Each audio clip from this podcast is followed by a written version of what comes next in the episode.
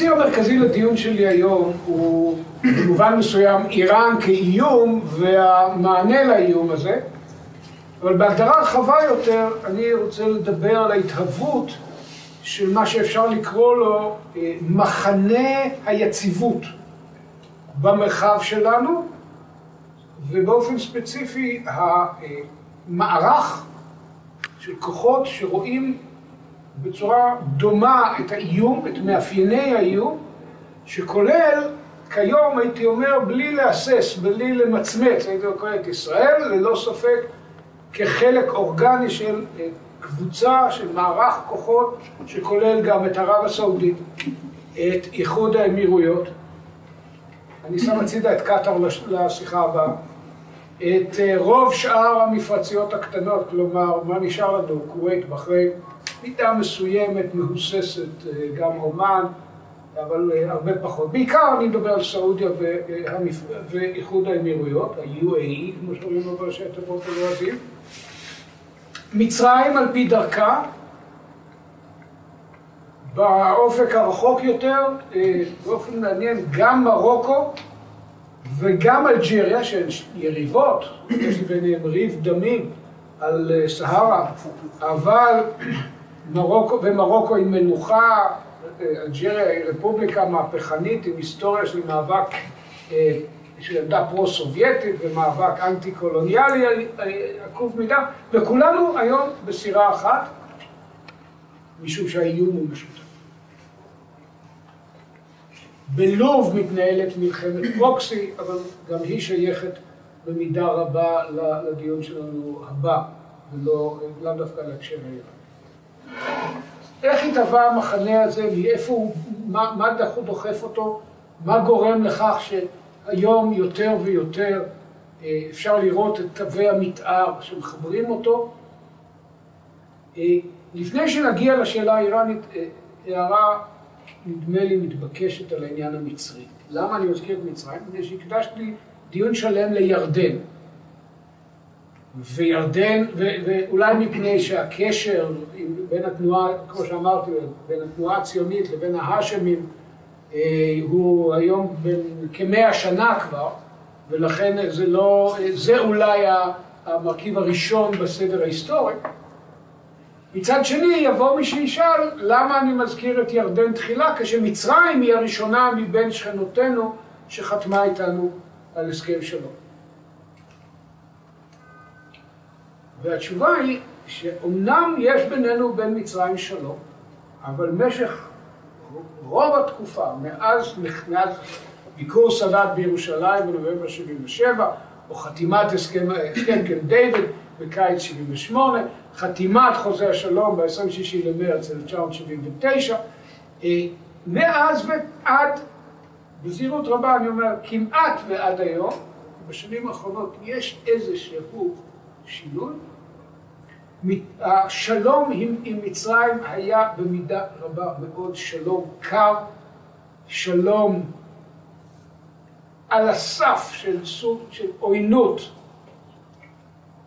מדינית גלויה, לפעמים הסף, הסף הזה נחצה, בציבוריות המצרית רווחה ועדיין רווחת עמדה אנטי-ישראלית ואפילו אנטישמית מחופרת מאוד עמוק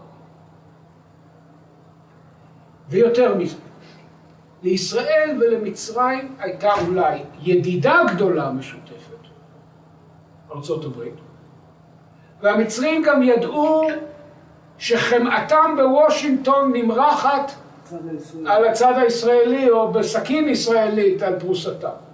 זה הכל נכון. אבל אויבים משותפים דווקא לא היו לנו.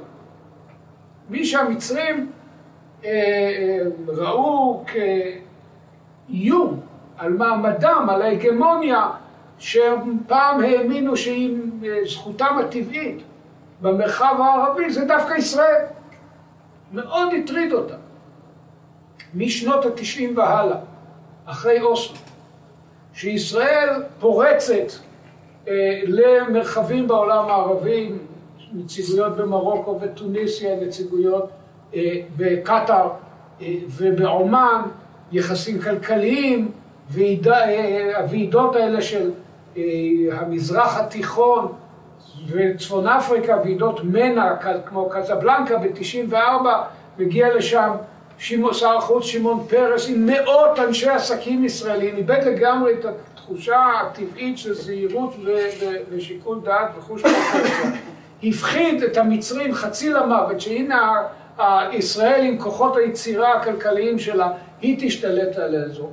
מסתכלים המצרים לא על המפה הגיאוגרפית ולא על המפה הדמוגרפית, אלא אה, יש כזה אטלס קדרון נדמה שהוא מראה את העולם מסודר לפי גודל כלכלי ומגלים שישראל אם היא לא יותר גדולה מהם היא לפחות גדולה כמוהם כמעצמה כלכלית וכמובן אה, בתחומים מסוימים איך אומרים אם אתה לוקח את ההייטק הישראלי ומחלק אותו בהייטק המצרי אתה מגלה מאוד מהר מאוד שזה תרגיל במתמטיקה שהסבירו לך בכיתה A וה' לא לעשות אותו אי אפשר, כן? יש תחומים שבכלל שם, מדינה נחשלת מהרבה בחינות, התוצר הלאומי המצרי בערך שקול לתוצר שלנו. יש תחומים חקלאיים מסוימים, למשל הם מגדלים הרבה יותר כותנה. וגם מייצרים מוצרי טקסטיל מכותנה, כי כותנה מגדלים עם הרבה מים, ולמצרים, עד שעכשיו האתיופיה הולכים לסגור להם את הברז, למצרים היה תמיד מים אה, מתנת הנילוס ומתת הנילוס, אה, ולכן מאמצע, מראשית המאה ה-19, כשהתחברו לכלכלה התעשייתית של בריטניה, הם מגדלים כותנה, וכותנה טובה מאוד. בזה אין לנו מה להתחרות, והניסיונות שלנו בארץ לגדל כותנה היו טעות מלכתחילה. פה ושם אתה עדיין רואה שדות כותנה, אה, אבל זה, זה לקחת ולהוציא מים על משהו שאפשר לקנות בזיל הזול במקום אחר. אז יש דברים שהמצרים עושים, יש כמה תעשיות, חלקן אה, תעשיות אה, בבעלות של הצבא, שהן אה, לא כלכליות בעליל, אבל הן מייצרות אלומיניום וברבר. בשורה התחתונה מצרים היא בבעיה קשה מאוד, והיא ראתה את ישראל לא כידיד אלא כיריב. כאיום על מעמדה האזור. ולכן בדיון הזה שלי על ההתהוות של מערכות אזוריות שבהן יש הרבה מן המשותף, דווקא עם מצרים, מעבר להסכם השלום עצמו, מעבר לכל מה שמצרים הפיקה מהעובדה שישראל נסוגה תחילה מאזור התעלה ואחר כך מכל סיני, נבנו מחדש ערי התעלה, התעלה עצמה נפתחה לסחר, השלום פתח את אפשרויות התיירות במצרים, הנפט של סיני חזר לריבונות מצרית אם כי משקלו הכלכלי היום הוא יחסית. שימו את כל זה ביחד, המצרים הרוויחו יפה, וכמובן מיליארדים מארצות הברית, הכל, ו, וצבא מצרים נבנה מחדש כצבא בחימוש אמריקאי, הכל טוב ויפה, אבל הדבר שאני אומר, מגדיר אותו, מה המהות העמוקה של המושג אינטרסים משותפים? אויבים משותפים. אנחנו עומדים ביחד כנגד אה, איום משותף. ודווקא זה עד לשנים האחרונות ממש היה עבור המצרים דבר רחוק מאוד מן הדת. ולכן אני שם כרגע הצידה את מצרים, נחזור אליה לקראת סוף הדיון, כי היא עכשיו כן נכנסת מחדש לתוך המערך הזה, אבל מסיבות קצת אה, שונות ממה ש... מאלה ששררו עד לפני שנים ספורות, באמצע העשור הנוכחי. מה כן דחף חלק ממדינות האזור במדרגה אינטנסיביות גדלה והולכת לראות בישראל גורם חיובי ולא שלילי? התשובה הקצרה היא איראן, או יש מילה אחת, מכירים את זה, שאלו מישהו בארץ איך המצב, הוא אמר מילה אחת, טוב. שתי מילים, לא טוב. אבל במקרה שלנו מילה אחת זה איראן, אבל כדי לדייק צריך להגיד המהפכה האיראן. ולמה המהפכה האיראן ולא איראן? מפני שבינינו לבין איראן כמדינה, כישות גיאופוליטית, בינינו לבין העם הפרסי, שהוא רוב, לא כל האוכלוסייה באיראן, יש לזכור, יש כ-60, יש, יש מיעוטים גדולים מאוד, בלוצ'ים וערבים, והרבה מאוד אזרים בצפון וכורדים, אבל העם הפרסי נניח שהוא אוכלוסיית הליבה של המדינה האיראנית. בינינו לביניהם אמנם היה קטע קצת מביך לפני 2,500 שנה, ויש איראנים שמטריד אותם שאנחנו שותים לשוכרה מהתלהבות רבה על חיסולם של 57 אלף פרסים בסגירת החשבון בענייני מרדכי והמן. אבל זה בכל זאת היה לפני 2,500 שנה, מאז קרו אי אילו דברים. ולמען האמת, הזכרתי את זה בשיעור, בשיחה הראשונה אפילו, כשדיברנו על, על המערך ההיקפי שנבנה כדי להכיל את האיום הנאצריסטי, הוא בהחלט כלל את איראן, ואיראן הייתה מדינה שהיה לישראל איתה קשרים הדוקים מאוד, ביטחוניים, מדיניים, אסטרטגיים וכלכליים. יש בתוך, יש בתוך תחומנו, במדינות מדינת ישראל, מונומנט רב הוד לידידות ישראל-איראן. אורכו כ-200 קילומטר ומפעם לפעם הוא דולף בצורה קטסטרופלית שמאוד מרגיזה את הירוקים. נקרא קו צינור הנפט אילת אשקלון שנבנה בכסף איראני, שעוד לא החזרנו, תגידו לאף אחד. לא, כמו שאתם יודעים, יש על זה תיק משפטי ארוך, מסובך, בוררות והסתעפויות כאלה ואחרות. אבל הוא נבנה כדי להוביל את הנפט האיראני ממפרץ אילת, שלא דרך תעלת סואץ כשהיא עוד הייתה חסומה עקב הסכסוך, אל חופי, אל הים התיכון ומשם ליעדים באירופה. אני מסתכן בניחוש שהוא משמש היום, הוא משמש היום, יודעים שמשתמשים בו, ברור שהוא לא מוביל נפט מהמפרץ לשם, אז הוא כנראה משמש למטרות אחרות, כמו למשל נפט מהים התיכון ליעדים אחרים. אני משאיר לכם לנחש מאיפה יכול לבוא נפט מהים התיכון. אבל אה, האיראנים היו אז מדינה שבינה לבין ישראל היו קשרים עמוקים והדוקים. יכול להיות שיבוא יום וזה יחזור. בשכבות עממיות באיראן, או שכבות הביניים באיראן, יש סימנים לזה שהתעמולה האנטי-ציונית הארסית, השיטתית של המשטר האיראני, כנראה תתנדף ביום שגם המשטר יתנדף. אבל בינתיים אנחנו בבעיה. והבעיה הזאת היא בת 40 שנה, והיא נוצרה כאשר משטר השאה קרס, השאה עצמו, בריאותו הידרדרה, רמת היכולת האפקטיבית שלו לשלוט במדינה נפגעה, הוא הצליח לקומם נגדו גם את המוני העם, שהוא יצר ציפיות כלכליות שאי אפשר היה לעמוד בהן, גם את הממסד הדתי, בגלל חילון אגרסיבי של החברה האיראנית, ויותר ויותר הוא התחיל להתהדר בכך שהוא יורש של מלכי פרס הקדמונים. עכשיו, מבחינה אסלאמית כמובן זה סוג של ג'הליה ופרעוניה וכל המילים האלה שמשמשות כדי לציין שכל מה, כל הסדר המדיני במרחב שלנו ששרר לפני מוחמד הוא פסול מבחינה מוסרית וערכית ולהזדהות איתו זה אקט בעצם על סף כפירה בעיקר. ומעבר לזה הוא הצליח גם לקומם את המעמד הבינוני המסורתי, מה שנקרא באיראן הבזאר, הסוחרים הזעירים שהמודרניזציה והשיטות הכלכליות שהוא הכניס פחות או יותר משכו, סליחה על הביטוי הפרסי השחוק, משכו להם את השטיח מתחת לרגל. וכל זה ביחד גורם למצב שבו הוא ניצב בפני התקוממות.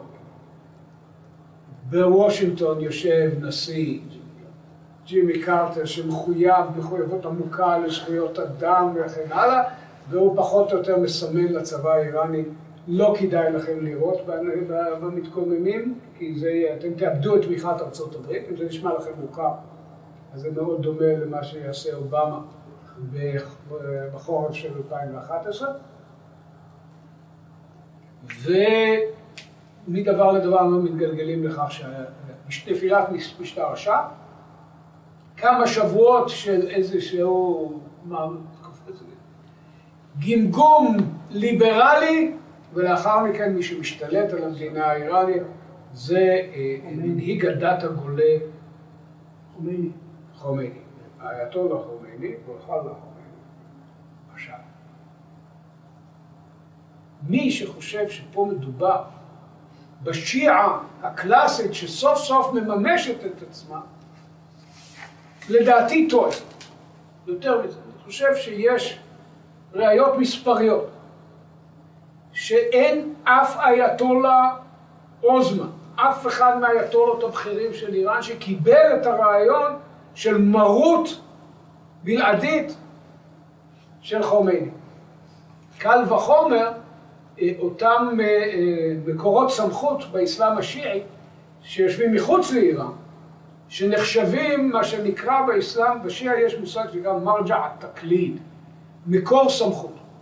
כלומר, זה קצת דומה, ל, אין, אין, אין אפיפיור, אין מבנה היררכי, אלא כל אחד שבונה לעצמו מעמד דתי סמכותי הולך ונבנה סביבו איזשהו מיתוס עד שהוא מגיע לנקודה שמכירים בסמכותו כפוסק עליון. אני מזכיר מבנים מסוימים גם אצלנו. בכלל, תופתעו לשמוע, השיעה יותר קרובה ליהדות מאשר הסונה. דוגמה? ההסתתרות שלהם. גם, זאת אומרת, העובדה שמבחינה היסטורית רואים את ההיסטוריה שהשתבשה במשך אלפי, שנים רבות מאז המאה השביעית לספירה, כמו שאצלנו יצרנו בגלות, הם גם חיים במצב של איזה הסתר פנים מתמשך, שהנה אה, רצונו יתברך שצאצאי עלי ישלטו בעולם האסלאם, אבל לא כרגע. וגם הם מחכים למשיח. אז הם מחכים לסוג של גאולה. נכון, זה יותר דומה, בסונה יש את הניצחון של הכוח שמכהן עכשיו, שמחזיק עכשיו בשלטון, ודווקא בשיעה יש את העניין הזה שההיסטוריה השתבשה וסופה שתבוא על תיקון. עוד דבר אחד שדומה, דבר קטן, אבל שים לי, מה אתם מכירים את היום הקדוש ביותר לשיעה? אשורה. האשורה, מה זה האשורה? זה היום העשירי. היום העשירי של החודש הראשון. להבדיל. זה, זה, לא להבדיל, זה יום כיפור שהנביא נהג, מוחמד נהג בו, ואם הייתי מוסלמי הייתי צריך להגיד לנביא סללה עליhi וסלמה, כן? אה, הנביא נהג בו בזמן שהיה במדינה בקרב יהודי יתרב, אה, נהג מנהג יום כיפור, ועיניתם את נפשותיכם, אחר כך זה דווקא דעך בסונה, שהיא לכאורה דרכו של הנביא, ובשיעה זה קיבל משמעות היסטורית, כי זה היום שבו בניו של עלי הובסו בקרב קרבלה ונשחטו, והאימאם בנו של הבכור מבן החסן נעלם, ואחר כך יש לנו כל מיני אימאמים שמסתתרים, ובסופו של דבר באחד מהם ישוב ויופיע באחרית הימים. השיר, בעניין הזה יש, יש איזה דווקא תווי דמיון. אבל בשיעה לא היה מעולם רעיון כזה של מנהיג אחד שיש לו סמכות מוחלטת. מאיפה זה בא? ומעולם לא היה רעיון שהשיעה היא מהפכה סוציאלית שצריכה לגייס את המוני העם ואת החלקאים והנתקאים. ומאיפה זה בא? התשובה היא שמה שאנחנו רואים באיראן היום, אה, אנחנו לפעמים נסחפים ואומרים זה ימי הביניים, זה חזרה לימי קדם, לא, זה מהפכה פוליטית מודרנית שההשראות שלה לקוחות מהמודלים הטוטליטריים של המערב במאה העשרים. הרעיון של מנהיג יחיד שיש לציית לדברו נשמע מוכר, בגרמנית קוראים לזה פירר פרינציפ. ומה פירוש המילה פירר? הייתם פעם בטיול בגרמניה, איך קראו? הרייזף, זה מורה הדרך, המדריך. מדריך, גם, גם כך אצל האחוואן במצרים, אל מורשד אל עם, כלומר המדריך הראשי. ופירר זה בדיוק אותו דבר, ואיך קוראים בעירה למנהיג? מצד אחד קוראים לו פוסק ההלכה, פקי, שהוא חכם משפ... במשפט האסלאמי, וחייבים לציית לו, העיקרון הזה נקרא בשפת, בשפה של איראן המהפכנית של היום, ולאיית פקי, חובת הציות לפוסק, כמעט אמרתי חובת הציות לפויסק, דווקא, אבל אה, חובת הציות לפוסק הדת, פוסק ההלכה, וגם רהבר, רהבר, מדריך, מוביל הדרך, זה שהולכים אחריו.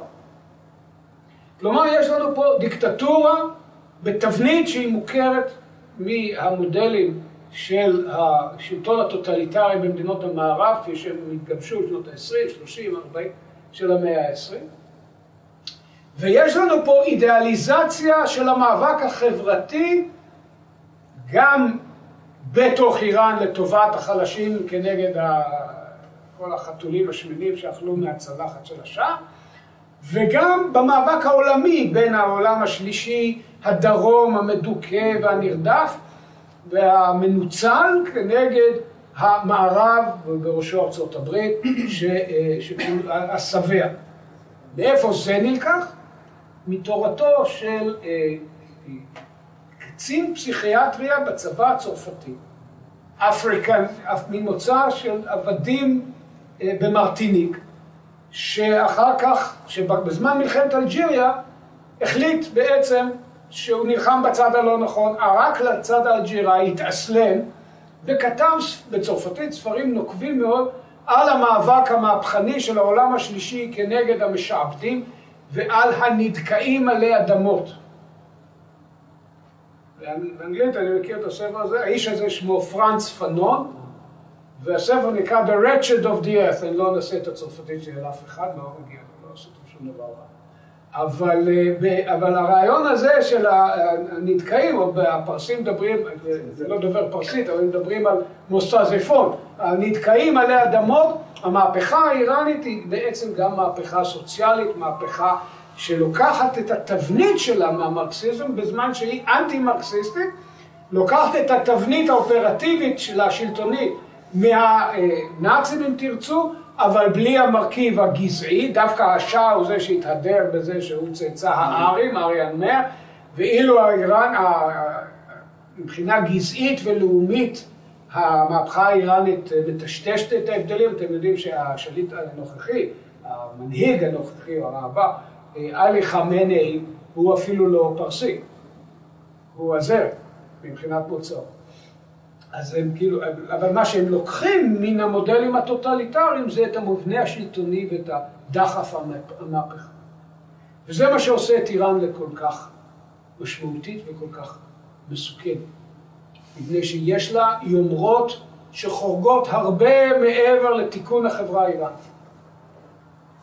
ומה שעושה את המצב עוד יותר מסוכן, ואני בשנים האחרונות זה רק הולך ומתחדד לדעתי, זה העובדה שהם את היעדים החברתיים שהם הבטיחו לעם האיראני, את החלום, את החזון של מדינה מסג... ש... ש... עם צדק חברתי וסדר חברתי ופריחה ושגשוג, הם ממש, ממש לא הצליחו לייצר.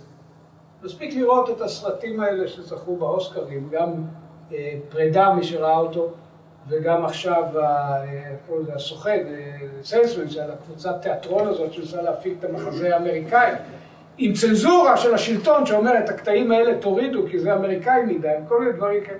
אתם רואים חברה מעורערת, אלימה, רוויית סמים, רוויית זנות, רוויית אה, חולאים סוציאליים. ההבטחה של המהפכה האיראנית לא התממשה. ודווקא בגלל זה, השאפתנות האזורית, פלוס הפרויקט הגרעיני, זה נשאר הדגל האחד שאפשר לרוץ איתו ולנפנף. כי סתם אנשים בטהרן יודעים, הרי רואים את המשאיות. טורקיה ב-1979 הייתה ענייה פי שלוש מאשר איראן. היום היא עשירה פי ארבע מאשר איראן. אין, אי אפשר להסתיר דברים כאלה, אתה רואה אותם לנגד עיניך במעברי הגבול. אה, זה, ו, ו, זה, יש לזה השפעות מאוד עמוקות. מעבר לזה, בואו לא נשכח עוד דבר. המהפכה האיראנית הובסה במלחמה האחת הגדולה שהיא ניהלה, היא הובסה. והצלקת, אגב, הצלקת הזאת לדעתי, הזיכרון התבוסה תבואה מאוד עמוק, והיא קצת מקטינה את הסיכון שאיראן תיכנס להרפתקאות צבאיות. אנחנו, איראן היא מאוד מסוכנת, אבל לא, אבל לא בדיוק במובן הזה שהיא תצא מחר בבוקר להרפתקאות צבאיות.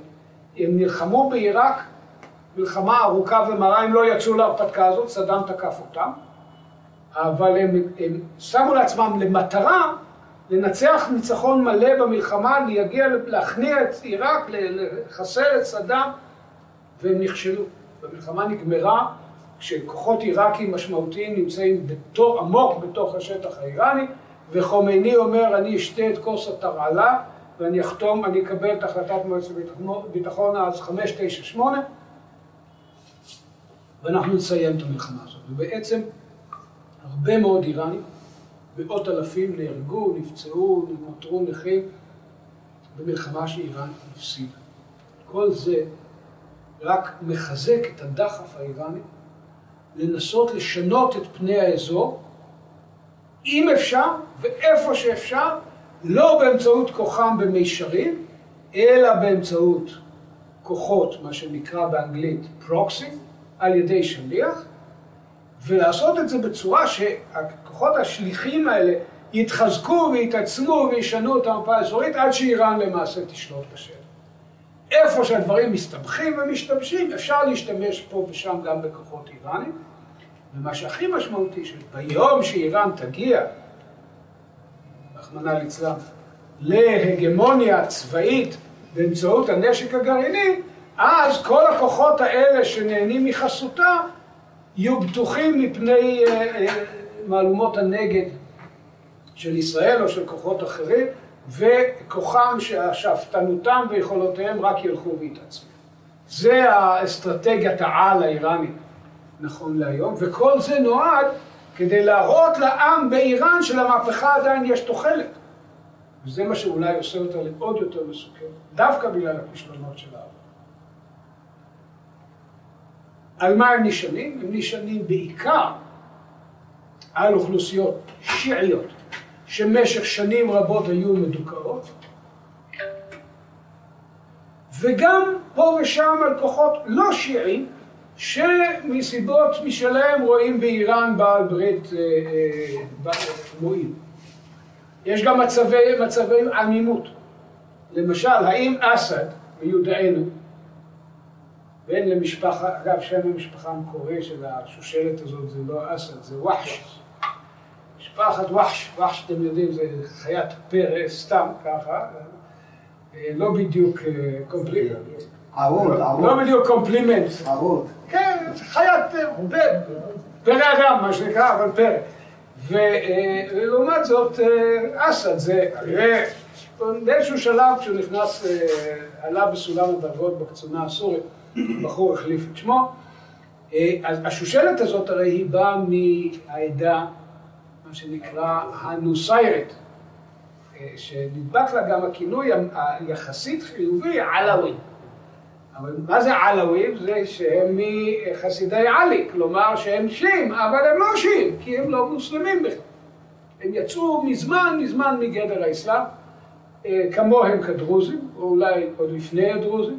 זו עדה שיש בה כל מיני אלמנטים, מה שנקרא בלועזית, אידיוסינקרטיים, שמקבצת פרקטיקות ואמונות מדתות האזור השונות, ואפילו מהיהדות אפשר למצוא שם כל מיני אתה רוצה לדבר עם עלאווים אותנטיים, לא המהדורה עם ההגהות מדמשק, אלא האוכלוסייה שלא צריכה לרמות את עצמה ואת האחרים, תלכו לרג'ר, ישמחו גם למכור לכם סמים, גם לעשות לכם ארוחה טובה, וגם להסביר לכם שהכלב הזה, אסד, מתיימר באיזה מקום רחוק, אבל הם עדיין כביכול בתוך העדה. אנחנו יודעים שזה שקר למטרות, שקר אלגנטי למטרות פוליטיות.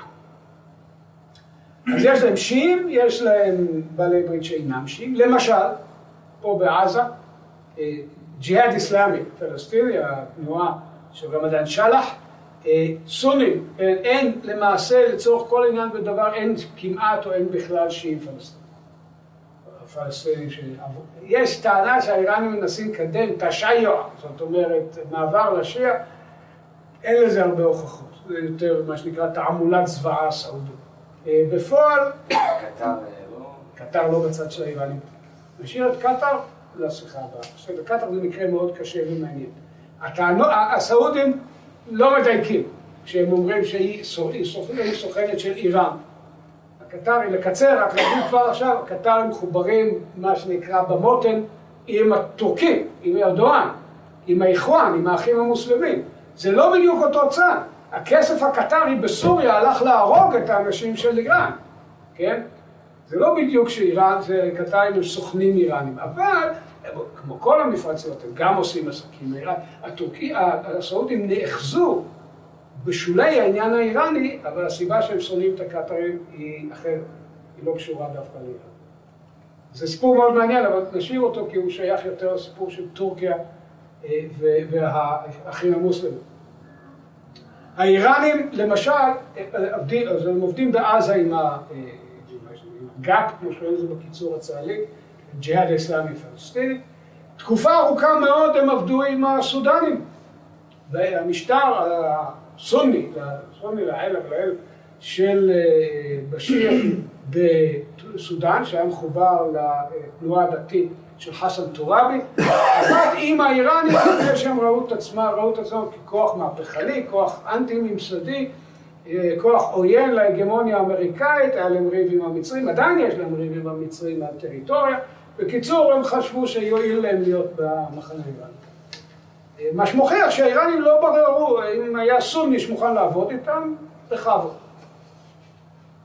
אגב, בשלב מסוים, אני אספר לכם אפיזודו, הייתה איזו תקיפה מסתורית מאוד, לא רחוק משדה התעופה בחרטום, התפוצץ שם מחסן תחמושת שלם. בא אליי למחרת, הייתי במטה לביטחון יהודים, והיה דיפלומט אירופאי ששירת לפני זה בחרטום, הוא אומר, תגיד, אתה יכול להסביר לי מה זה היה? אמרתי לו, תשמע, אני כמובן לא יכול להסביר לך שום דבר. אם מארחיך לשעבר בחרטום חושבים אולי שאנחנו עשינו את זה, אז הרי שישאלו את עצמם למה הם היו, למה שנרצה לעשות את זה. נגמר בזה שבשנים האחרונות סודאן מכרה את עצמה לסעודים בכסף טוב, האמריקאים ואנחנו נתנו לזה גושפנקה, וסודאן הפליגה לה למחוזות אחרים. אבל זה לא, בעבר, גם בעיקר כן, כדי לוודא שהם בסדר עם האמריקאים, כדי שהאמריקאים לא יעזרו למשטר של קיר בדרום. אבל כל זה רק בא להוכיח שהאיראנים לא היססו לעבוד גם עם סונים, וגם עם אנשים שבעצם כבר יצאו מגדר האסלאם, ובלבד שהם מוכנים לתרום לפרויקט המהפכני.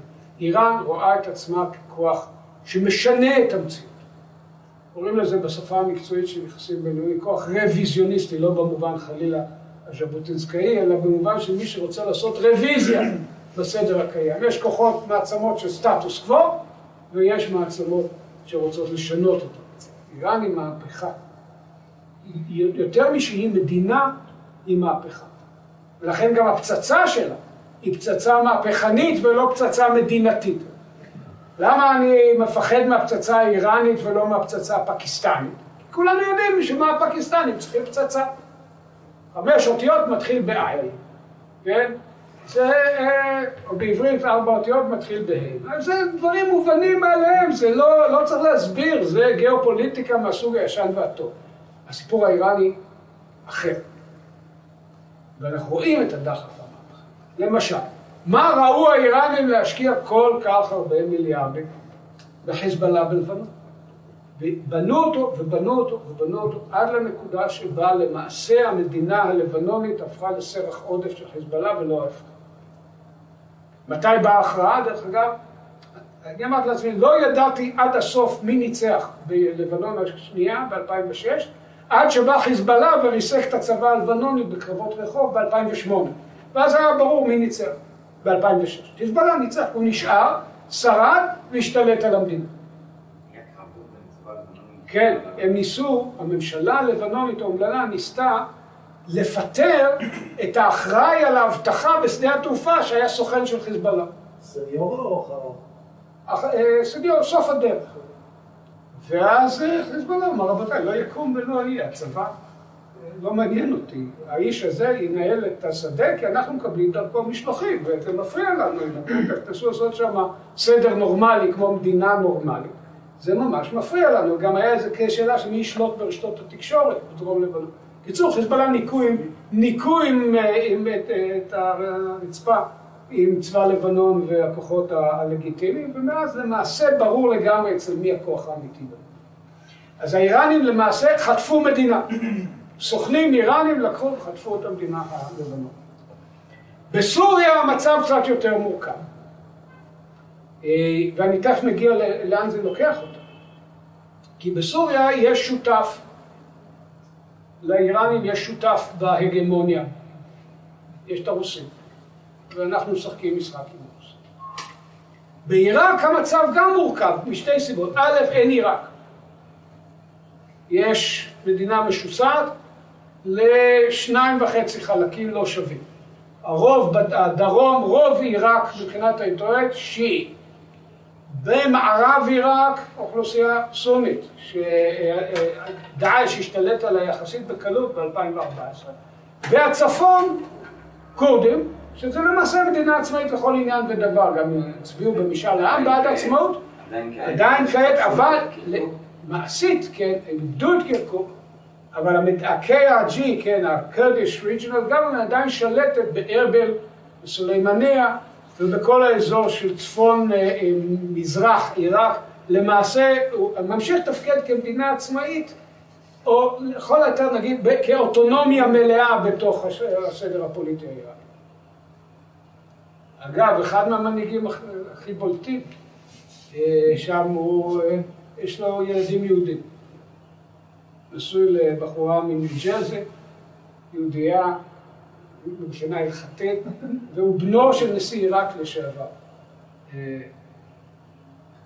טלבני, טלבני, קובה טלבני נשוי, זה דברים מעניינים.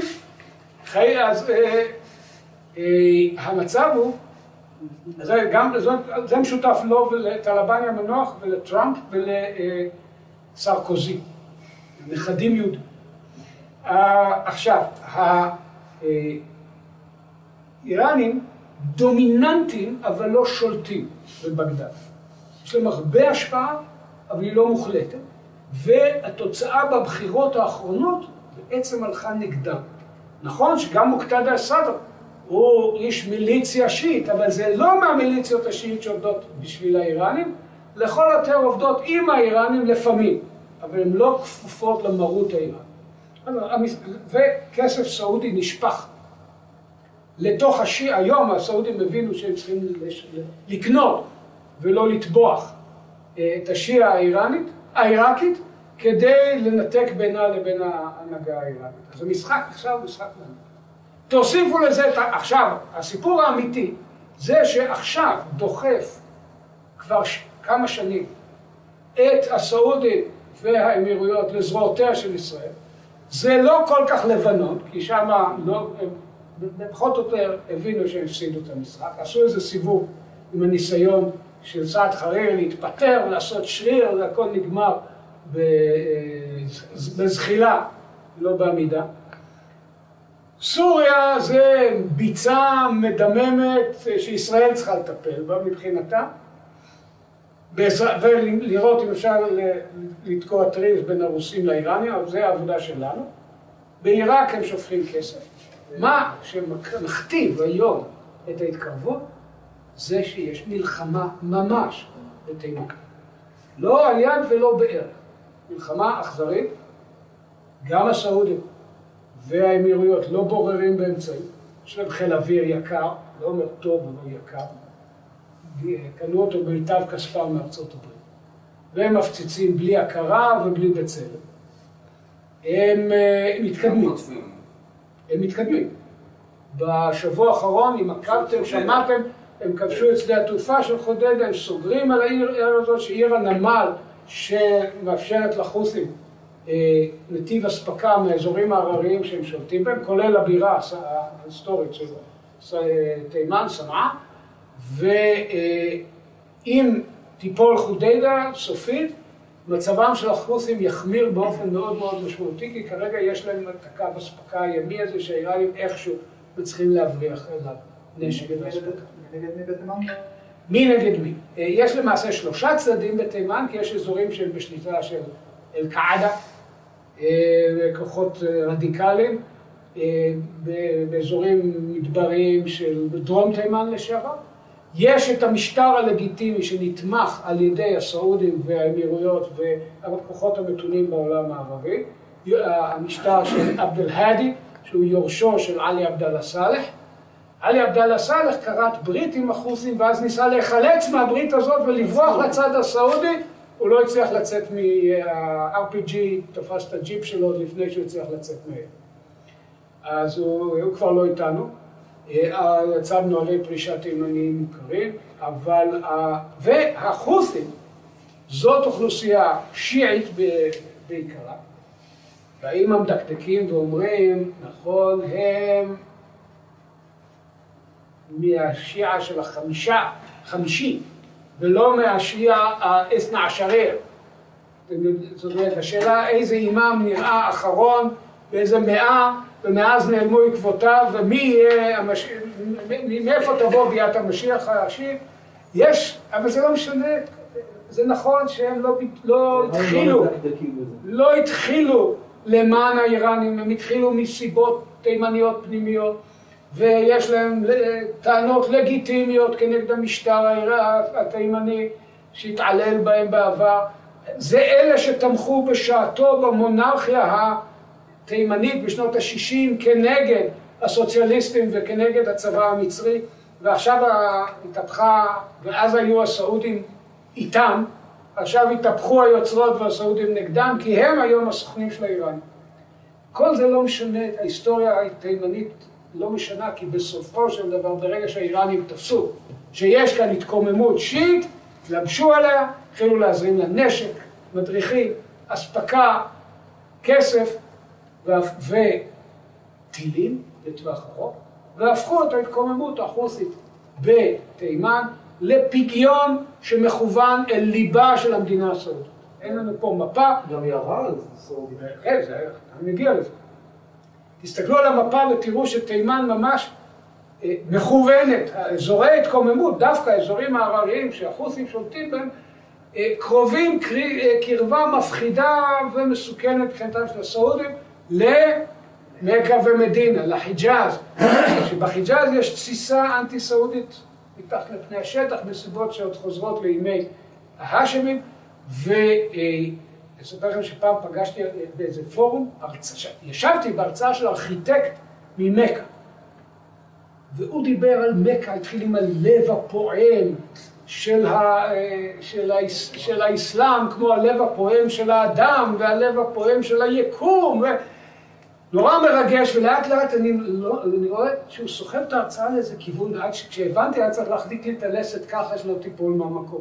הוא פשוט הסביר איך הסעודים החריבו ארכיטקטונית ותרבותית את מכה שלו שהוא גדל בה, מה המנוולים האלה עשו, ואז הבן אדם שם שקופית שמראה מצד אחד את הכיעור הארכיטקטוני של מכה של היום מול הכבוד שישראל נוהגת באגן הקדוש.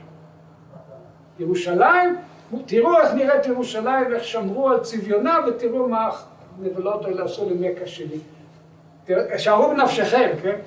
אה, מזלו שהוא כבר לא עובד שם, יש לו משרדים במקומות אחרים. אבל אה, הסעודים חוששים מאוד מאוד שהתימנים, החות'ים, יערערו את היציבות בסעודיה, יאיימו על ההגמוניה שלהם אה, בחיג'אז, והם שלחו כוחות. זה כבר לא האמריקאים. למה לא שלחו את האמריקאים? כי בימי אובמה אי אפשר לסמוך על האמריקאים שילכו לשום מקום. אז לא, לא שלחו אותם לכאן, הלכו בעצמם להילחם. אפילו המצרים לא התנדבו. אתם יודעים למה המצרים לא התנדבו? כי הקצין המצרי הממוצע, אם הוא יודע טיפה היסטוריה, אתה אומר לו, תימן זה כמו שתגיד לאמריקאי, אתם מתנדבים עכשיו לחזור לווייטנאם, תקבל בערך אותה תגובה. אז המצרים אומרים, תהנו, באמת תהנו, אנחנו איתכם. אה, אבל הסעודים שלחו כוחות סעודים וכוחות של האמירויות. והם נלחמים, לא שהם יודעים איך להילחם, אבל הם נלחמים ויש להם לאט לאט יתרון המסה, יתרון המשקל, יתרון הכוח, יתרון הכסף העצום שהושקע בצבאות שלהם, והחוסים נהדפים. מה הם עושים בתגובה? הם יורים טילים על סעודיה. נופלים טילים היום על ריאד. נהרגים אזרחים סעודים. זה לא איזה מלחמה במקום רחוק מבחינת הסעודים. זה כמו שיפלו טילים פה בירושלים מבחינתי. והפולשים הבנתי לתוך סעודיה. ויש פשיטות של החות'ים באזור הזה של הגבול, ויש שם שדות נפט. בקיצור, זו מלחמה אמיתית, קשה, אנשים נהרגים אה, במספרים משמעותיים, והסעודים במלחמה עם איראן. מבחינתם החות'ים זה זרוע של איראן. מה, זה, מה כל זה אומר? זה אומר שאנחנו למעשה נמצאים, אם ישראל מתייצבת בצורה חדה וברורה ככוח שניצב מול האיראנים בכל מקום, מוכנים בעת פקודה אולי להכות אותם גם בלבנון. אם כי, צריך להגיד, הסעודים התאכזבו מאיתנו ב-2006. הם חשבו שאנחנו נחסל את חיזבאללה, לא עשו. אבל הם עדיין אה, יודעים שישראל היא הכוח שמרסן ומרתק אליו חלק גדול מהיכולת שלו. בחודשים האחרונים ההתמודדות עם איראן בסוריה עלתה מדרגה. אגב, מאוד מעודד אותי לציין שהאיראנים פשוט משקרים לגבי מה שקרה. זה טוב מאוד, זה סימן טוב מאוד, זה סימן שהם יודעים שזה נגמר לא טוב מבחינתם, ובמקום להסלים הלאה הם משקרים על מה שקרה. הם איימו עלינו, אנחנו נרתענו, לא פצינו פה, לא ירינו כלום. בקיצור, כל האפיזודה שבה הקינו מכה קשה מאוד את התשתיות שלהם בסוריה, כאילו לא הייתה. אפילו חסן נסראללה, שבדרך כלל לא משקר, הוא בכלל מיומן מאוד במניפולציה על הציבור הישראלי, הרב שקה הזה, אה, למד ממישהו. אפילו הוא שיקר לגבי מה שקרה במאי, בחילופי האש. זה, הסעודים רושמים לעצמם שישראל איתם בדברים שהכי חשובים, בדברים הקיומיים מבחינתם. וזה משתקף. כמו שאמרתי לכם אולי בשבוע, בשיחה הראשונה, אמרתי, העולם יודע שהסעודים באיחוד האמירויות בעצם באותו צד כמו ישראל, בטווח הנראה לעין, כל עוד הבעיה האיראנית שם, ולכן הם לא צריכים לחשוש איך יגיבו הסעודים או האמירויות להתיידדות של מדינה כזאת או אחרת עם ישראל. וזה בא לידי ביטוי מסינגפור ועד, אה, הייתי אומר ארגנטינה, אבל בואו לא נדבר על ארגנטינה. אה, זה, זה מאוד, זה משתקף במעמדה של ישראל בזירה הבינלאומית. זה הרווח העקיף שלנו מההתקרבות. הביטויים הישירים הם קטנים וסמליים, ועוד הצליחו גם להרגיז את אל על, כן? כי אייר אינדיה עכשיו תטוס, ואולי גם חברות אחרות מאסיה יטוסו לישראל הישר מעל שמי סעודים. אז זה לכאורה נראה מאוד טריוויאלי, אבל זה מחווה שאובמה ושר החוץ שלו, קרי, התחננו לסעודים, תיתנו את המחווה הקטנה הזאת לישראלים, ואפשר להתקדם לאן ש... עזבו. למה? כי הם לא סבלו את אובמה. אחד הגורמים המשמעותיים ביותר שחיברו בין ישראל לבין סעודיה והמפרציות הייתה השנאה המשותפת למדיניות של אובמה כלפי איראן. אנחנו צרחנו בקולי קולות, הסעודים קיללו בשפה שאי אפשר לחזור עליה בחברה מאורגנת, אבל בחדרים סגורים. אה, היה איזה אירוע שאובמה דיבר בנאום באוניברסיטה האמריקאית כמה ימים אחרי שסוכם הנייר הזה, שקוראים לו הסכם, שהוא לא הסכם, עם האיראנים, ואמר, רק ישראל מתנגדת. אחרי שבוע הוא הופיע בטלוויזיה, תוכנית אה, בעניינים בינלאומיים של בחור של פריד זכריה, והוא אומר לזכריה, כן, רק הישראלים מתנהגים, מתנגדים באופן פומבי. מישהו אמר לו, יצאת, אדוני הנשיא, יצאת לא, לא דייקן, כן? יצאת שקרן במגן אוניברסיטה. יודע, טראמפ זה לא היה קורה, טראמפ לא יכול לשקר. טראמפ פשוט לא יכול לשקר. כי האקט המשפטי של לשקר כרוך בידיעת האמת. אני צריך להרחיב? אז אה, נחזור לאובמה, המדיניות של אובמה הרגיזה את הסעודים עד כך שהתהדק מאוד הקשר שלהם איתנו מתוך הצורך לעמוד יחד כנגד המהלך הזה שבונה את הלגיטימיות של המשטר האיראני. נהפוך הוא. האקט הראשון של טראמפ כנשיא היה לבוא קודם לריאד ולעשות שם את ריקוד החרבות וכל המחולות האלה, ואז לירושלים. ולסמן בצורה ברורה מאוד שבנקודת הראות של הבית הלבן של היום, הצוות שסביבו, סעודיה וישראל נמצאות באותו, לא, לא מחנות יריבים, אלא באותו מחנה על אותו עניין.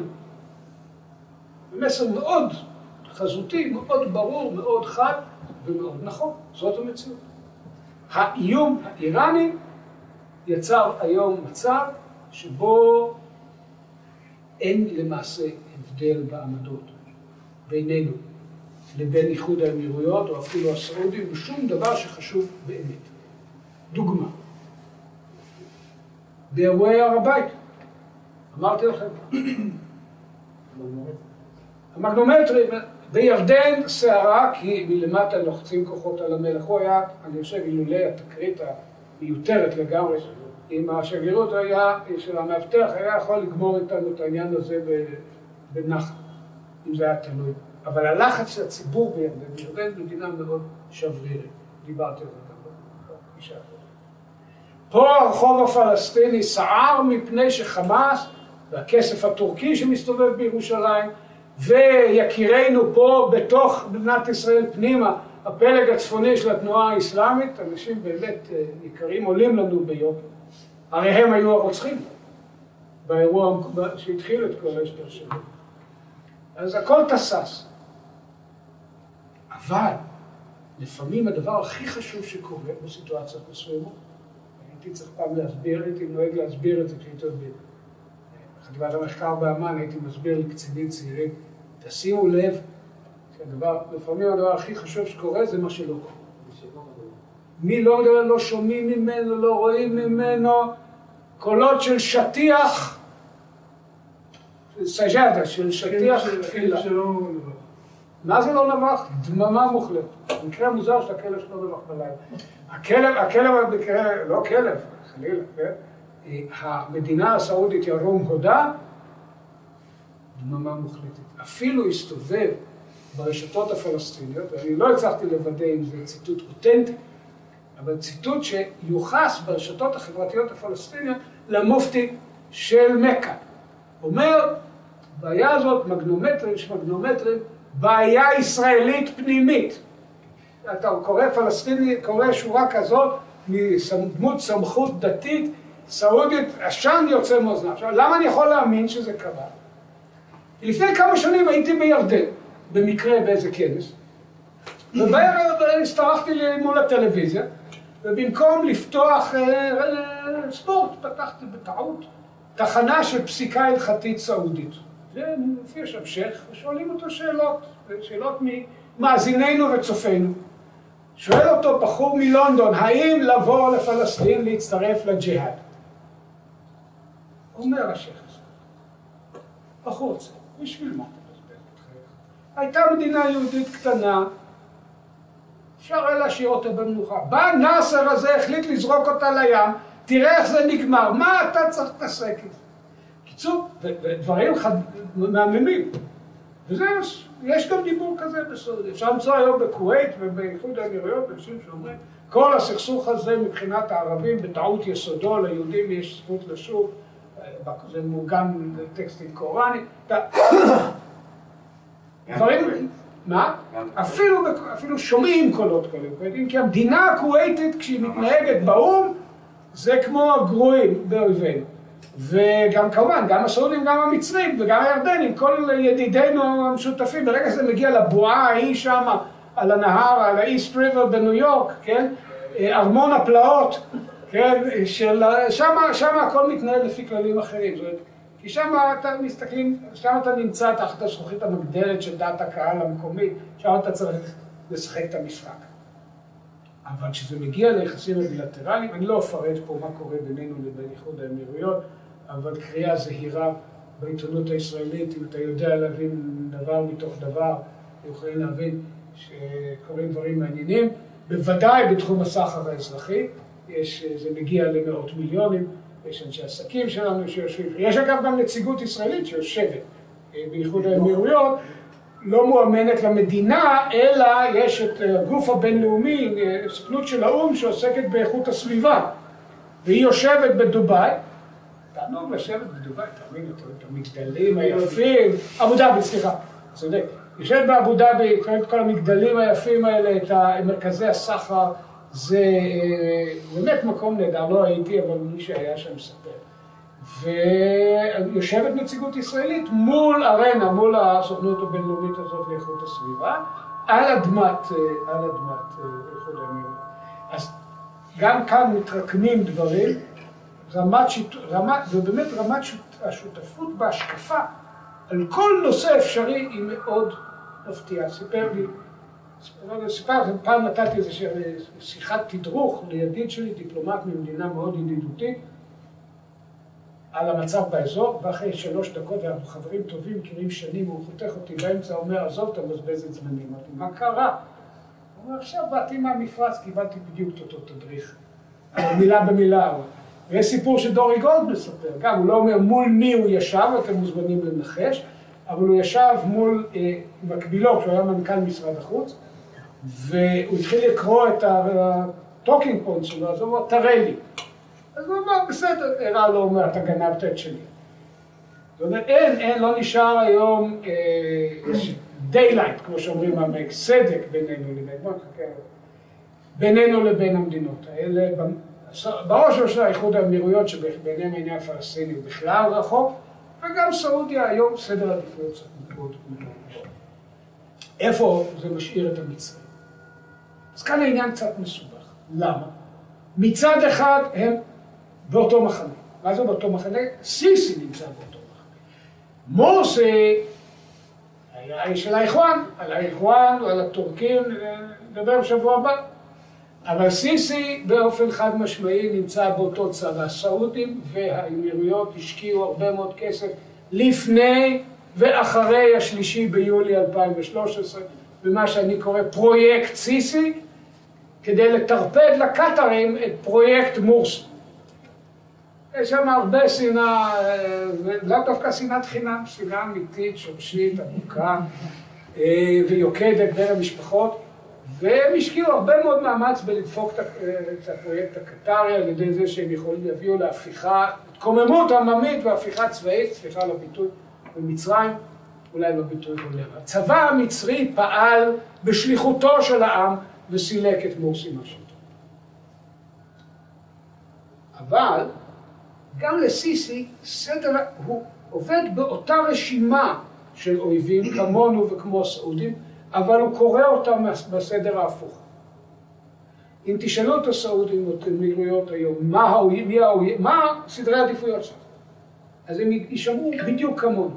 איראן, איראן, איראן, הגרורות של איראן, כמו חיזבאללה והמשטר הסורי וכמובן החוסים בתימן, אחר כך מדרגה מתחת לזה דאעש, בעיה אחרת, זה לא סוני, זה סונים, זה לא איראנים, אין להם קשר לאיראנים, האיראנים עזרו להרוג אותם בצפון עיראק, אבל הם גם איום, ובמדרגה התחתונה, אבל גם, גם הם אויב, אבל פחות חשוב, האחים המוסלמים. תיקחו את המצרים, תשאלו אותו, יגיד, האויב, האויב, הקיומי, זה הטרוריסטים של האחים המוסלמים. אגב, המצרים אוהבים את החמאס, אהבת נפש, בעיקר בתור מילוי לפיתה או עם אורז. זאת אומרת, מבחינתם הם היו מוכנים לראות את, את החמאס יורד ביגון שאול הרבה יותר מהר ממה שזה חשוב לנו, כי הם קשורים בטבורם לאיום הקיומי על המשטר המצרי, שזה האחים המוסלמים. כן, כן, אבל קודם כל האיחואן, כי זה תנועה של מיליונים בתוך מצרים. סיני אצל המצרים נתפסת כמו איזה סרח עודף מאוכלס בבדואים, ובדואים אצל אוכלוסיית עמק הנילוס זה לא בדיוק בני אדם, ואגב זה הדדי, גם הבדואים יש להם דעה מאוד מגובשת על המצרי, על המצרי הממוצע ועל אימא שלו. עכשיו, זה נורא מעניין, אנחנו 15 שנה הסתדרנו עם הבדואים של סיני בצורה יוצאת מהכלל, באו המצרים והחריבו את היחסים האלה לחלוטין, יש שנאה יוקדת. אבל דאעש היום זה בעיה, כי אנשים נהרגים, אבל זה לא, אומרים בערבית, לפי עקר דארי, לא בלב מצרים, זה בפריפריה בסיני. אבל זה בהחלט במקום השני והגבוה מאוד ברשימה זה דאעש, או מה שנקרא מוחפז הסיני, בכל סיני של דאעש, מה שהיה פעם נקרא עם אנסר בית הכנף או אנסר בית אל-מקדס, ארגון טרור מקומי של הבדואים, נאחז בקרב הבדואים בסיני, נשבע אמונים לאיש הקורא לעצמו אבו בכר אל-ברדני, ראש דאעש, אברהים סמראי בשמו אמיתי, והיום הם חלק מהאיום, והמצרים בהחלט רואים אותם, כי גם אנחנו, ואם אתם מאמינים למה שנכתב בניו יורק טיימס, אז אנחנו גם עושים משהו בעניין. עכשיו, אני מאוד מצטער שהניו יורק טיימס כתבו את זה, מה שלא אומר שאני יכול להכחיש, זה נכון. אבל האיראנים בשביל המצרים עמוק למטה ברשימה. הם, לא, הם גם אויב, כי הם אסלאם רדיקלי, הם, וחוץ מזה חשוב למצרים להיות בסדר עם מיטיביהם הסעודים והמפרציים, ולכן גם איראן נחשבת בעיניהם לאויב, אבל אם תשאלו אותם על סדר עדיפויות, הם לא הולכים להשקיע בתימן, ובסוריה הם בכלל חושבים שאסד עדיף על האלטרנטיבה. ובעניין הזה יש מחלוקת חריפה בינם לבין הסעודים, כי בין הסעודים אסד הוא קודם כל סוכן איראני, ולכן צריך להילחם בו כל, כל זמן שאפשר. אז יש דווקא בעניין הזה בינינו לבין המצרים, המצרים יש שוני, לא ניגוד, שוני, או שוני בסדר העדיפויות. איפה העדיפויות נפגשות? גם לנו וגם להם חשוב להכות את דאעש בסיני. ובעניין האיראני, ממילא המצרים זה לא פקטור שאנחנו צריכים להיבנות עליו בדרך כלשהי. אז זאת המפה האזורית של היום, היא שונה מאוד מהמציאות שהכרנו עד לפני שנים ספורות, והיא נותנת לישראל מרחבי פעולה גם באזור וגם מעבר לגבולות האזור, שמסתכלים עלינו ועליהם ואומרים, אם הסעודים בסדר, אם הם בסדר עם הסעודים והסעודים בסדר איתם, אז אני לא מסתכן הרבה אם אני עושה עסקים עם ישראל. וזה מה שעושה חלק מהשינוי שאנחנו רואים במעמדה הבינלאומי של ישראל בשנים האחרונות.